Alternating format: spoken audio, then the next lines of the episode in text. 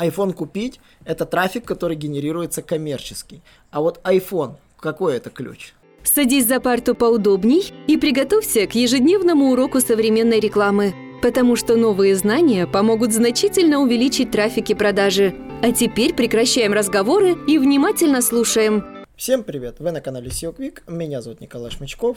Меня зовут Алёна Полихович. И сегодня мы хотим поговорить про тематику, то, как действительно собираются ключевые слова. Суть в том, что ключевые слова для блога собирать нужно уметь. Не все ключевые слова для блога годятся. Многие, когда собирают семантическое ядро, допускают грубейшие ошибки и запихивают коммерческие ключи с информационными. Я собираю уже не первую семантику за эту неделю и нашел один классный лайфхак. Как отделить зерна от плевел, как отличить ключи, которые годятся и не годятся для блога. В этом нашем диалоге сегодня с Аленой мы поговорим на эту тему. Вот, собственно, Алена, такой вот вопрос. Вот когда вот ты что-то ищешь в интернете, как обычно ты формулируешь запросы вот в поисковике? Вот когда ты хочешь попасть на статью, а не на коммерческую страничку, какие вот слова ты обычно дописываешь? Обычно это информационные запросы, то есть если я не хочу что-то купить, соответственно, я не использую такие ключи, как купить, заказать и так далее. То есть если меня волнует определение, я спрошу, например, iPhone это, и в таком стиле. Да, кстати, самое забавное, если вы вбьете запрос iPhone, либо iPhone это, вы рекламу не увидите. Это ключевое отличие, на самом деле, для блоговых запросов. Поэтому, действительно, обращаю внимание именно на этот момент. Когда вы выбираете ключевые слова, вы ориентируетесь на то, чтобы по ним не показывалась контекстная реклама. И на самом деле, как отличить эти ключевые слова, где рекламы нет? Собственно, каким методом это быстро сделать? Для начала вам нужно собрать все поисковые запросы, потому что вы все равно их будете собирать, и снять частотность. А далее вы должны посмотреть, если по этим ключам, особенно если они высокочастотные, если у них вообще показы в рекламе. Вы можете это сделать с помощью такой программы, как Serpstat, оно сразу вам покажет, либо же вы, конечно, можете трудолюбиво все это делать ручками, вбивать каждый запрос. Ну и понятное дело, что если вы вобьете даже прямо сейчас какой-нибудь запрос со словом «купить», «купить iPhone» или «заказать», любой запрос цены, дешево, дорого, бесплатно и так далее, вы сразу же увидите рекламу. Да, кстати, наличие рекламы – яркий триггер того, что по этой теме блог писать не стоит. Да, мы заметили, что если по любому запросу встречаются 4 объявления рекламы AdWords Top и AdWords Bottom, например, да, то для блога эти ключи попросту не годятся. Ни в коем случае не собирайте ключи с такой тематикой для блогового контента. Этот контент чисто коммерческий, и даже некоторые запросы, которые могут казаться чисто блоговыми, будут являться коммерческими. Но есть гарантированный рецепт, при помощи которого вы точно отберете ключи, которые годятся для блога. И этот рецепт заключается в поиске ключей, которые генерирует расширенные сниппеты. Здесь все на самом деле просто. Вам для этих целей нужен какой-нибудь платный сервис. Платный сервис типа Ahrefs или Serpstat. Почему платный? Потому что ручками перебирать сотни тысяч запросов и проверять, есть ли расширенный сниппет по нему или нет, не очень удобно. Более того, проверить на рекламу тоже лучше делать какими-то платными сервисами. С того же Ahrefs и Serpstat скачать сразу готовую выдачу с отметкой рекламы или не реклама легко. Затем просто скачанные все эти файлы в Excel соберите в одну, как говорится, в одну канистру, да, в один файлик. И по категории колонки отсортируйте все запросы, где встречается расширенный сниппет. Ну и, конечно же, можете отминусовать те запросы, где встречается реклама. Это тоже, возможно, будет вам подспорьем. В итоге у вас соберется такой довольно необычный пласт ключевых запросов, в которых нет рекламы и может встречаться расширенный сниппет. Так вот, наличие расширенного сниппета – это гарант того, что этот ключ однозначно блоговый. Наличие рекламы доказывает то, что этот ключ 100% не блоговый. И вот эти ключи, которые остались посередине, вот с ними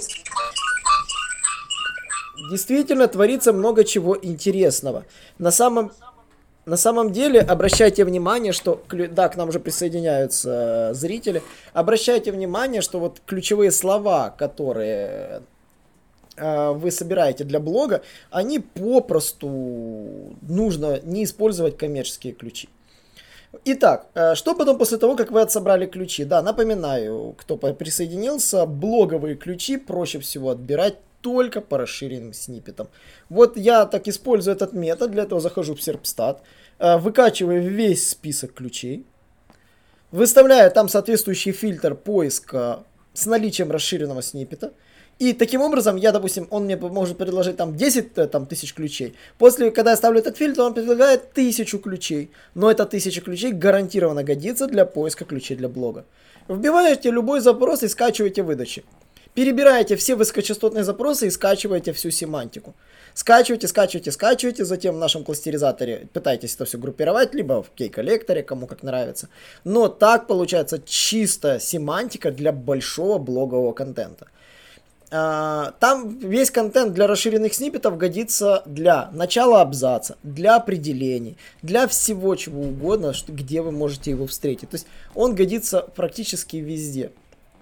Табличный контент, к сожалению, отличить, его нужно будет потом перебирать по запросам. Обычно под запросы цена, сколько стоит, там, расценки. Обычно эти запросы, если встретили среди блоговых ключей, под них нужно писать таблицы. Соответственно, и также, если вам встречаются расширенные сниппеты списки, то вам тоже нужно формировать те самые списки. Ну и, конечно же, напоминаю, расширенные сниппеты есть только в Гугле, поэтому метрику нужно снимать только по Гуглу. Да, то есть, если вы хотите собирать ключи по Яндексу, у вас это не выйдет. В Яндекс.Директе реклама встречается даже по информационным запросам, в этом плане это очень плохой показатель. А Google в этом плане работает прекрасно. Собственно... На этой теме я вот, собственно, хотел поставить точку. Тема достаточно насыщенная, то есть, потому что искать ключи для блога нужно действительно уметь. И многие, кто, как говорится, собирает семантическое ядро, допускают такие ошибки и коммерческие ключи запихивают в блог и наоборот. Собственно, вот, а по каким ключам вот ты, когда собираешь контекстные ключи, вот отсортировываешь явно информационники, какие вот используешь запросы, чтобы четко отсеять вот этот список? Ну да, для контекста как раз наоборот информационные ключи совершенно не годятся, вы просто будете сливать деньги, поэтому если вы видите какие-то...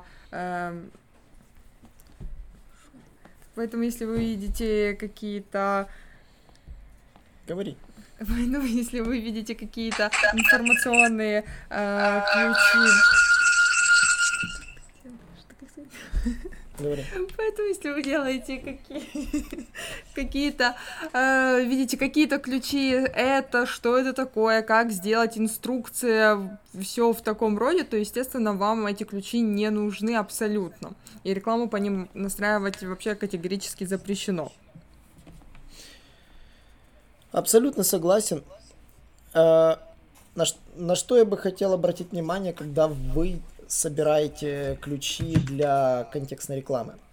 Для контекстной рекламы мы обычно используем всю семантику, которая встречается в любом платном сервисе и генерирует огромное количество трафика. Обычно именно те страницы, которые коммерческие, вот для коммерческих страниц, когда я собираю выдачу, я смотрю, по которым ключам идет на коммерческие страницы трафик, это гарантированно ключи, которые для блога я использовать ни в коем случае не буду. Ну, ни при каких раскладах, это бесполезно. Когда я собираю ключи для блога, я, получается, их вычитаю. Поэтому, когда собираю семантику, я собираю всю целиком и сразу ее рассортировываю, что пойдет в информационку, а что пойдет в коммерческие страницы.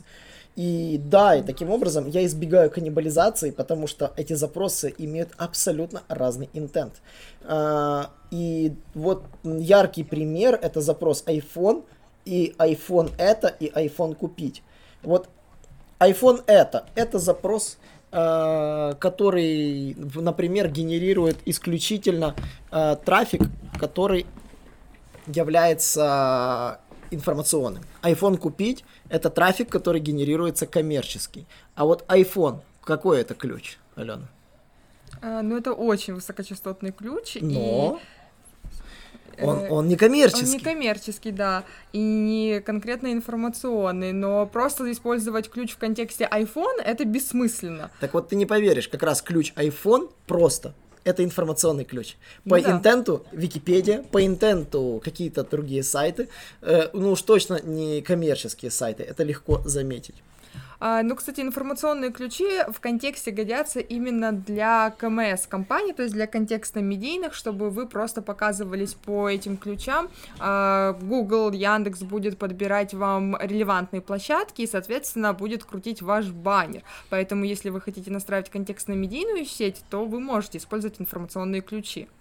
Да, кстати, вот как раз большая часть информационки, высокочастотной информационки годится для сбора контекстной рекламы именно на баннерную сеть, когда вы формируете вот эти аудитории, которые работают по определенным ключевым запросам. Собственно, еще из мыслей, которые хотелось бы обсудить, это сегментация ключевых запросов по группам. В контекстной рекламе, например, когда мы собираем ключевые слова, да, мы их сегментируем очень глубоко, верно? То есть, вот, да, мы их стараемся максимально рассегментировать, то есть вплоть до того, что может быть, конечно, такое, что будет у вас одна группа, один ключ, если вам некуда просто этот ключ уже отсегментировать. У вас запросы цены, они должны быть в разных группах, то есть сколько стоит и цена, вроде бы кажется, что это запрос цены, и можно их в одну группу, но на самом деле их лучше разделить между собой. Именно так. А вот с блогом ситуация обстоит иначе.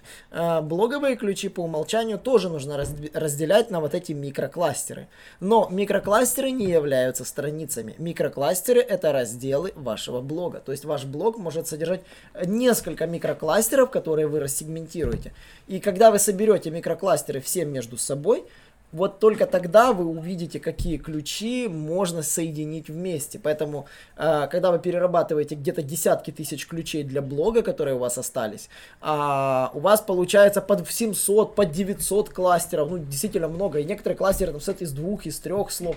Их нужно грамотно склеивать, располагая их по заголовкам. А заголовки — это будут ваши, собственно, уровни H2, H3 вашей статьи. И вот здесь старайтесь не писать, графоманить по одному кластеру слишком много, а старайтесь каждому кластеру уделить минимум сжато, но побольше кластеров захватить на одну статью, если они родственны между собой. Как проверить родственность того или иного кластера?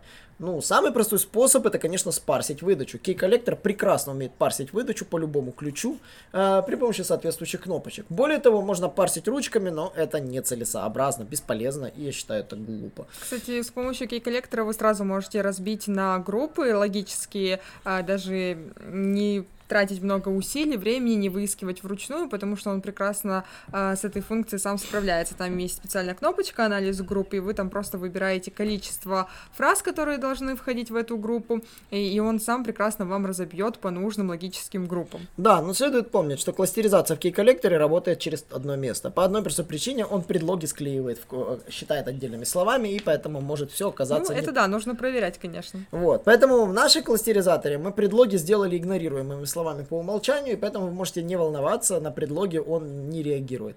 Но в некотором случае, конечно, наш кластеризатор является обучаемым, его можно обучать, то есть прописывая ему обязательные и необязательные слова, чтобы он их пропускал при кластеризации. В следующем обновлении кластеризатора я сделаю, чтобы он разбивал четко по конкретным группам, которые вы прописываете через запятую.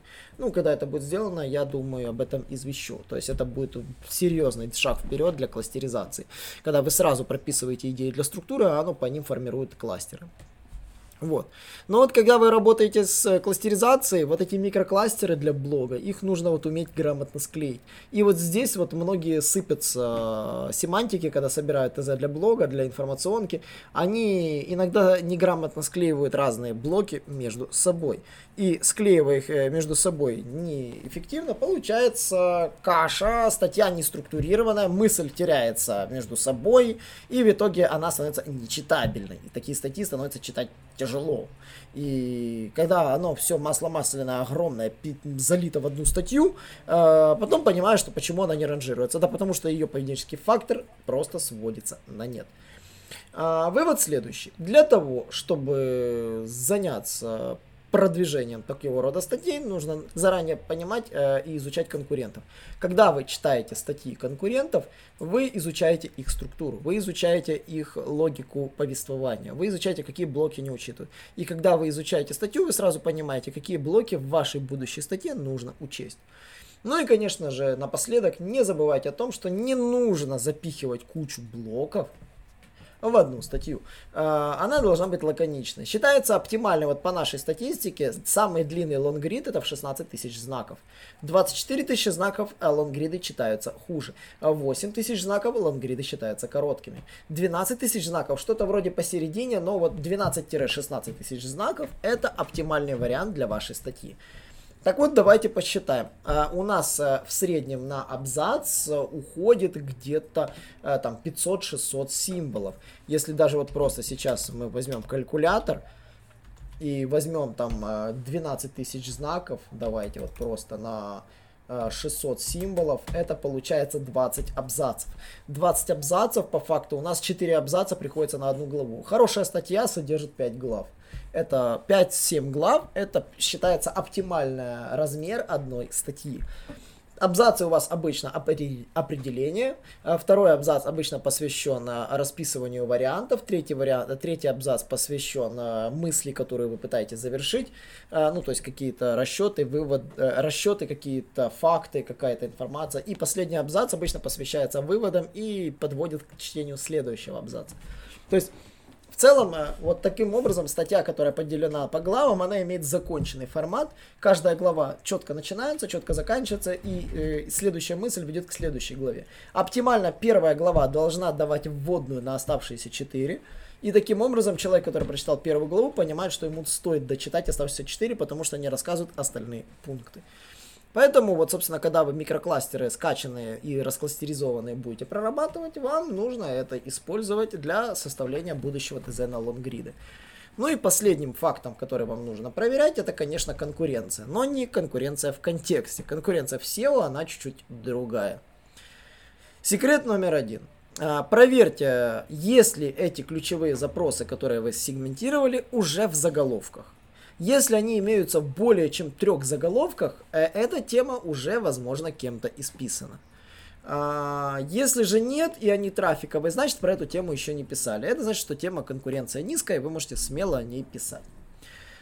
Если же все-таки вы хотите писать на тему, где заголовки встречаются больше, чем 3 раза, вам нужно спарсить выдачу по этим заголовкам и изучить, что это за статьи, которые находятся в топ-3.